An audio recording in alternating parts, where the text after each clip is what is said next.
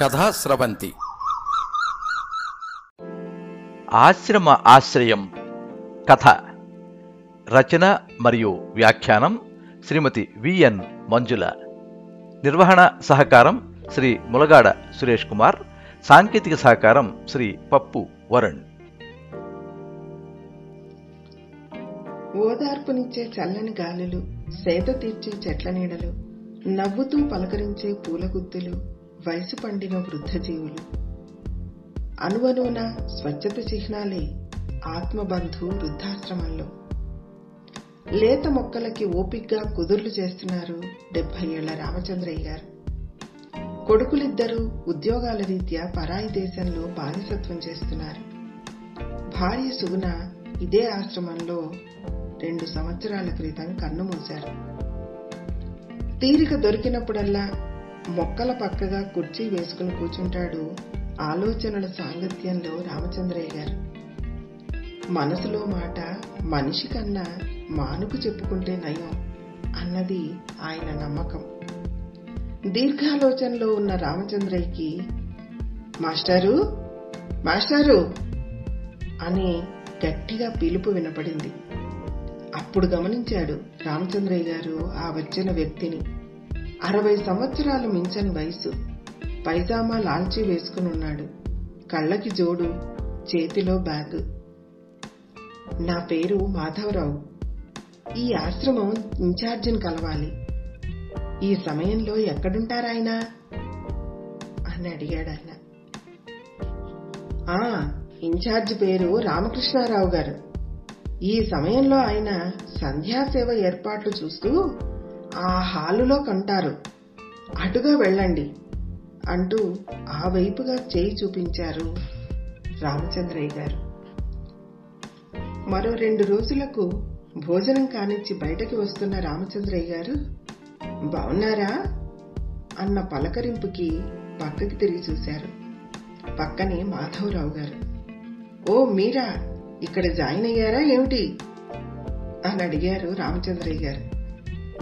అవునండి నిన్ననే జాయిన్ అయ్యాను అని మాట కలిపారు మాధవరావు.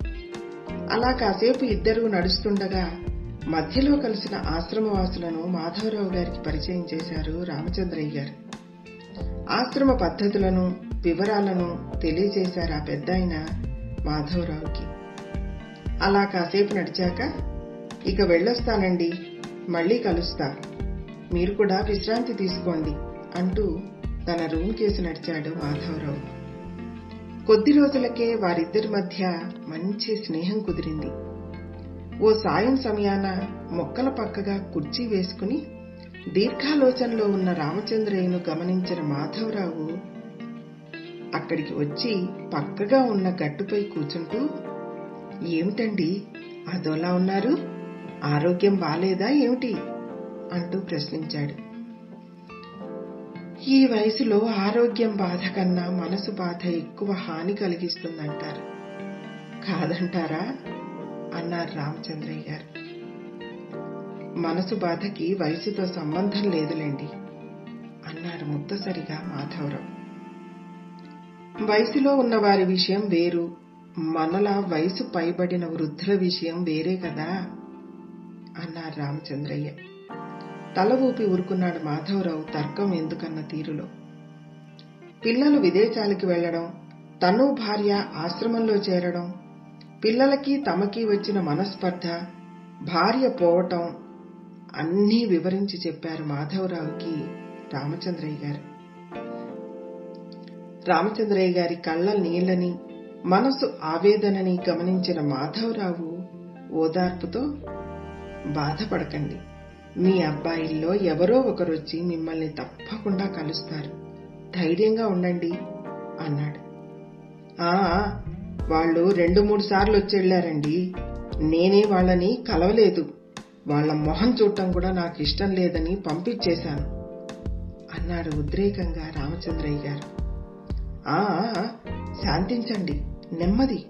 మీ ఆరోగ్యం దెబ్బతింటుంది. జాగ్రత్త అంటూ హెచ్చరించాడు మాధవరావు. మీరే చెప్పండి వాళ్ళే కనుక ఇక్కడ ఉండుంటే మనవాళ్ళతో మేమిద్దరం హాయిగా మా శేష జీవితాన్ని గడిపేవాళ్ళం కదా. సొంతగడ్డ వదిలి రామని మేము ఖచ్చితంగా ముందే చెప్పేశాం. మా మాట వాళ్ళు విననప్పుడు వాళ్ళ మాట మేమెందుకు వినాలండి? అన్నాడు రామచంద్రయ్య గారు ఆవేశంగా. తల్లిపోయిందన్న కబురు విని అప్పుడు బయలుదేరి వచ్చారు అన్నదమ్ములిద్దరు. కోడళ్ళు పిల్లలు అసలు రానే లేదు. ఏమన్నా అంటే వీసాలు టికెట్లు దొరకలేదంటారు. చివరి క్షణంలో పక్కన కన్న పిల్లలు లేకపోవడంతో ఎంత దౌర్భాగ్య స్థితిని అనుభవించిందో నా భార్య చెప్పలేను. ఆ పిచ్చిది ఏమండి పిల్లలొచ్చారా? పిల్లలొచ్చారా? అంటూ నా ప్రాణం తీసేసింది. ఒక్కసారి వాళ్ళని చూడాలనందిండి అంటూ నా భార్య ఏడుస్తుంటే ఏం చెప్పాలో దిక్కుతోచక ఇద్దరం కుళ్ళి కుళ్ళి ఏడ్చాం తెలుసా? అంటూ రామచంద్రయ్య గారు దుఃఖం బద్దలు కొట్టుకున్నారు. ఆయన్ని ఓదారుస్తూ భుజం చుట్టూ చేతులు వేసిన మాధవరావు గతాన్ని తలుచుకోకండి శాంతించండి ముందసలు మీరిక్కడి నుంచి లేవండి కాసేపు అలా నడిచి వద్దాం అంటూ బలవంతంగా ఆయన్ని లేపి తీసుకుని బయలుదేరాడు. అలా ఆశ్రమంలో నడుస్తూ మిత్రులు మధ్యలో కలవటంతో వాళ్ళ మాటలతో రామచంద్రయ్య గారు తిరిగి మామూలు స్థితికొచ్చారు కాసేపటికి. మొత్తానికి నా ఉద్రేకాన్ని కాస్త శాంతపరిచారు. ఏదో అలా ఒక్కోసారి అనుకోకుండానే భావోద్రేకంలో బాధని వెళ్ళగక్కుతాం. ఇక నడవలేనండి. రూమ్కెళ్ళి కాసేపు విశ్రాంతి తీసుకుంటాను అన్నారు రామచంద్రయ్య గారు. ఎవరి గదులకి వాళ్ళు బయలుదేరారిద్దరు. తన గదిలోకి వచ్చిన రామచంద్రయ్య గారికి ఎంత ప్రయత్నించినా గతం తాలూకు ఆలోచనలు వదలట్లేదు. కళ్ళ ముందు ఆనాటి వేదనలు ఆవేదనలు రోదనలు ఒక్కొక్కటిగా కదలసాగాయి. భార్య శోకదేవతలా కనిపించింది. పిల్లలు నరరూప రాక్షసుల్లా బాధించి వేధించిన దృశ్యాలు కదలాడాయి. నిస్సత్తువ కమ్ముకొచ్చి కళ్ళు మూసుకుపోయి అలా కొద్దిసేపు నీరసంగా నిస్తేజంగా ఉండిపోయారు రామచంద్రయ్య గారు. కాసేపటికి తేరుకున్న రామచంద్రయ్య గారు గోడని ఆసరాగా చేసుకుని లేచి నిలబడి మాధవరావు గదికి బయలుదేరారు. సమయం అర్ధరాత్రి పన్నెండున్నర గంటలు. మాధవరావు చెప్పే ధైర్యవచనాలు ఇప్పుడు తనకు అవసరమని గ్రహించి మాధవరావు గది తలుపు తట్టారు రామచంద్రయ్య గారు. గది తలుపులు తెరుచుకున్నాయి. అంతే అటు లోపల వ్యక్తి ఇటు బయట నిలబడ్డ రామచంద్రయ్య గారు ఇద్దరూ నిశ్చేష్టులైపోయారు. కళ్ళప్పగించి ఒకళ్ళనొకళ్ళు చూసుకుంటూ నిలబడిపోయారు. ఇద్దరికీ నోట మాట రావట్లేదు. కళ నిజమా?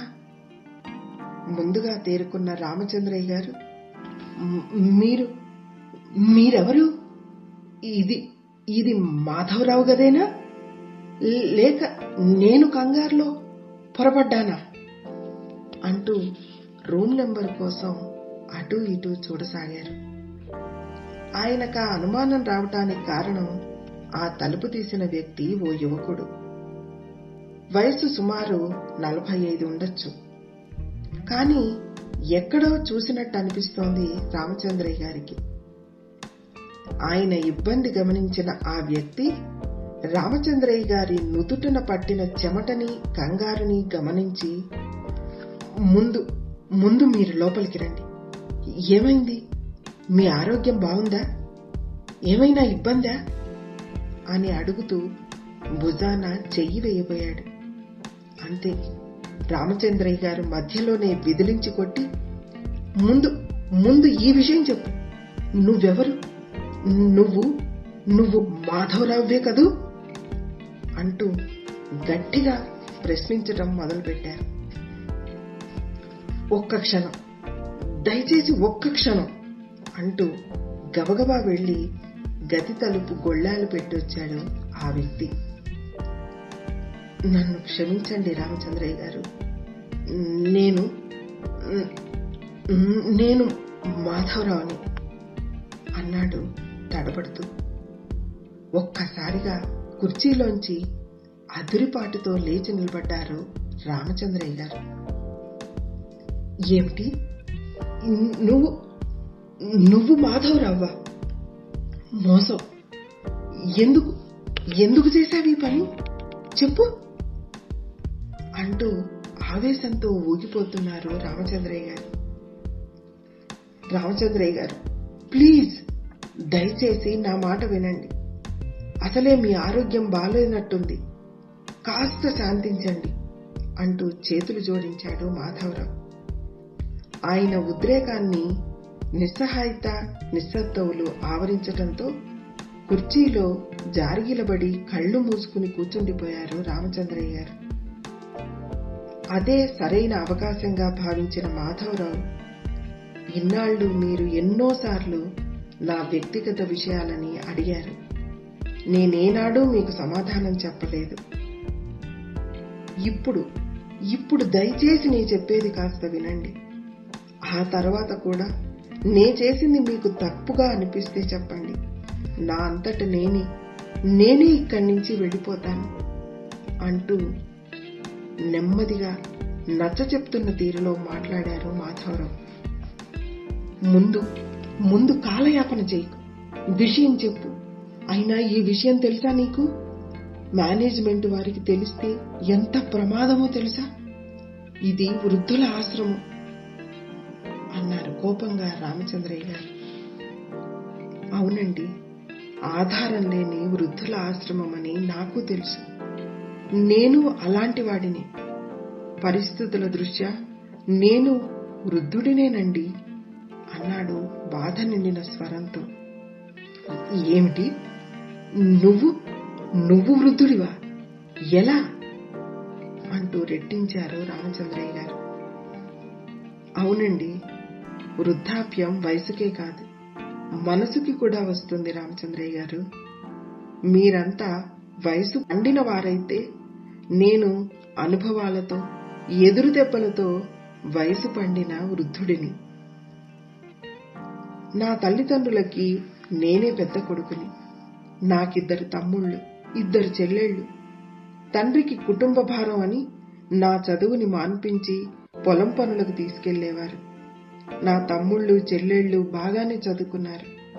నాకు ఇరవై ఐదేళ్ళు వచ్చేసరికి ఒక్కడిని పొలం బాధ్యతలను ఇంటి బరువుని సమర్థించే స్థితికి చేరుకున్నాను. వాళ్ళ ఉద్దేశంలో నేను బీడువారిన పొలాన్ని నాకేనాడు తల్లిదండ్రుల ప్రేమానురాగాలు ఆప్యాయతలు రుచి చూసే అదృష్టం కలగలేదు. నాది దురదృష్ట జాతకం అంటూ మాధవరావు కంఠం వణికింది. మాధవరావు మాటలతో రామచంద్రయ్య గారికి విపరీతమైన కోపం వచ్చింది. తల్లిదండ్రులకి పిల్లలందరూ ఒకటి. చెడ్డ కొడుకుంటాడేమో కానీ కాని చెడు తల్లి ఈ సృష్టిలోనే లేదనే నానుడి నువ్వు వినలేదా? అంటూ రెట్టించి అడిగాడు మాధవరావుని. విన్నానండి కానీ నేను ఆ నానుడిని నమ్మను. నా అనుభవం నేర్పిన పాఠం నన్ను నమ్మనీయదు. మన పురాణాల్లోనే ఉంది తల్లి పిల్లల పట్ల ఎలా వివక్ష చూపిస్తుంది అన్న విషయం. అన్నాడు స్థిరంగా మాధవరావు. అయితే నువ్వు వాళ్ళ కన్నబిడ్డవి కాదా ఏమిటి? అని అడిగాడు కాస్తంత అనుమానంతో రామచంద్రయ్య గారు. కాదండి నవమాసాలు మోసిన కన్న కొడుకుని మిగిలిన పిల్లల కోసం నన్ను బలిపశువుని చేశారు నా తల్లిదండ్రులు. నాకు చదువు చెప్పించాలని కాని పెళ్ళి చేయాలని కాని వాళ్ళకి ఏనాడూ తోచలేదు. అప్పుడు నాకేం బాధ కలగలేదు. కానీ ఇప్పుడు బాధగా ఉంది. నాకు ఓ కుటుంబం ఉంటే నా బాధని వేదనని పంచుకుని ఓదార్చే తోడు ఉండేదేమో అని బాధగా ఉంది అన్నాడు గంభీరంగా మాధవరావు. ఎందుకో ఈ మాటలకి రామచంద్రయ్య గారికి మనసులో ఓ చిన్న కదలిక అనిపించింది అవును మరి ఇంతకీ ఇలా దూరంగా రావటానికి కారణం? అంటూ ప్రశ్నించాడు ఆయన మామూలేనండి. ఎవరి కాపురాలు ఎవరి స్వార్థాలు వాళ్ళవి. నా తమ్ముళ్ళని నేనేం తప్పు పట్టట్లేదు వాళ్ళ పరిస్థితి వాళ్ళది. కానీ నా కన్న తల్లి తండ్రి నన్ను ఒంటరిని చేసి నీ దోవ నువ్వు చూసుకో అని నన్ను దిక్కులేని వాణ్ణి చేసి నిలువ నీల లేకుండా చేసి వాళ్ళిద్దరూ తమ్ముళ్ళ దగ్గరికి వెళ్ళిపోయారు. అంటూ ఒక్కసారిగా వెక్కి వెక్కి ఏడుస్తున్న మాధవరావుని చూసి చెలించిపోయారు రామచంద్రయ్య గారు. నెమ్మదిగా లేచొచ్చి అతని భుజంపై చెయ్యి వేసి ఊరుకో మాధవరావు ఊరుకో అంటూ అనునయించారు. ఒక్కసారిగా కట్టలు తెంచుకుని దూకిన మది వరద ఆగటానికి కాస్త సమయం పట్టింది.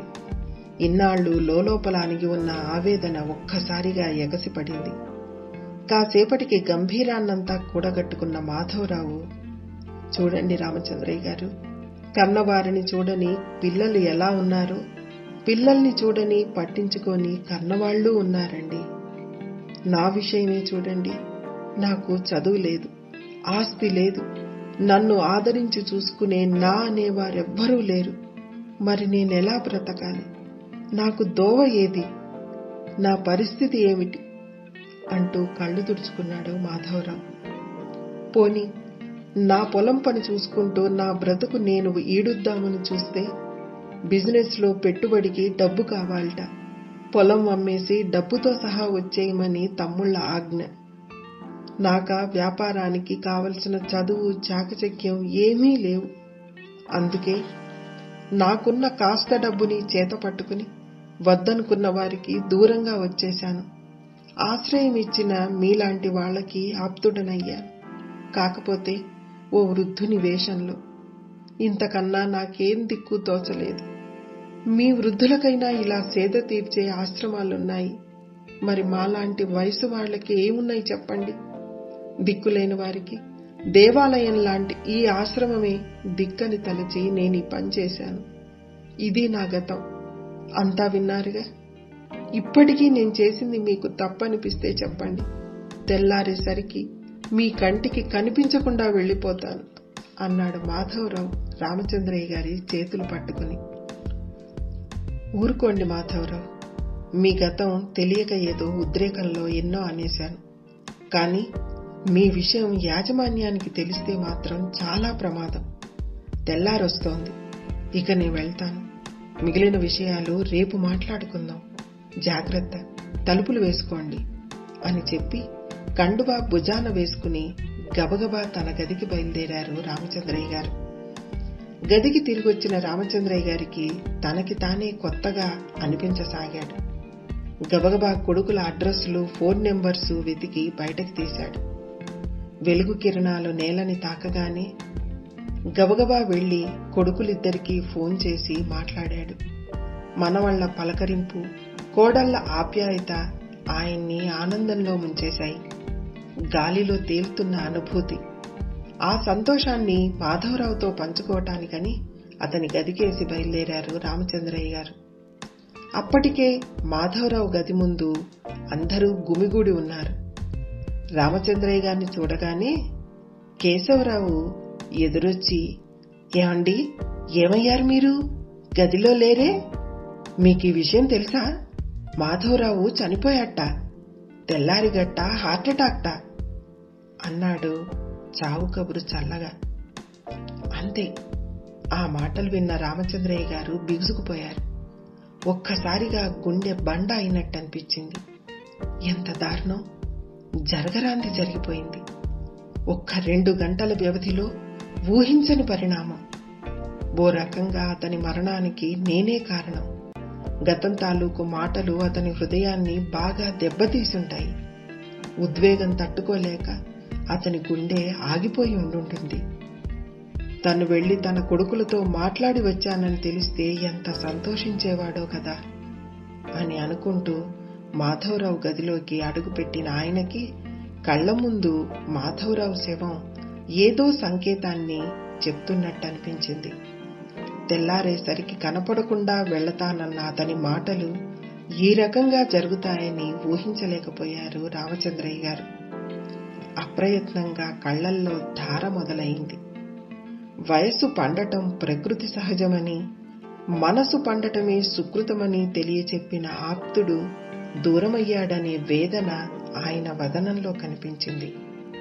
తను తన కొడుకులతో మళ్ళీ దగ్గర కాబోతున్న సత్యం మాధవరావు ఆత్మకు తప్పక శాంతిని కలగజేస్తుందనే నమ్మకంతో ఓ రెండు క్షణాలు కళ్ళు మూసుకుని నిశ్శబ్దంగా నిలుచుండిపోయారు రామచంద్రయ్య గారు. మీరింతవరకు ఆశ్రమ ఆశ్రయం కథ విన్నారు. రచన మరియు వ్యాఖ్యానం శ్రీమతి విఎన్ మంజుల. సర్వే జనా సుఖినో భవంతు. కథా స్రవంతి.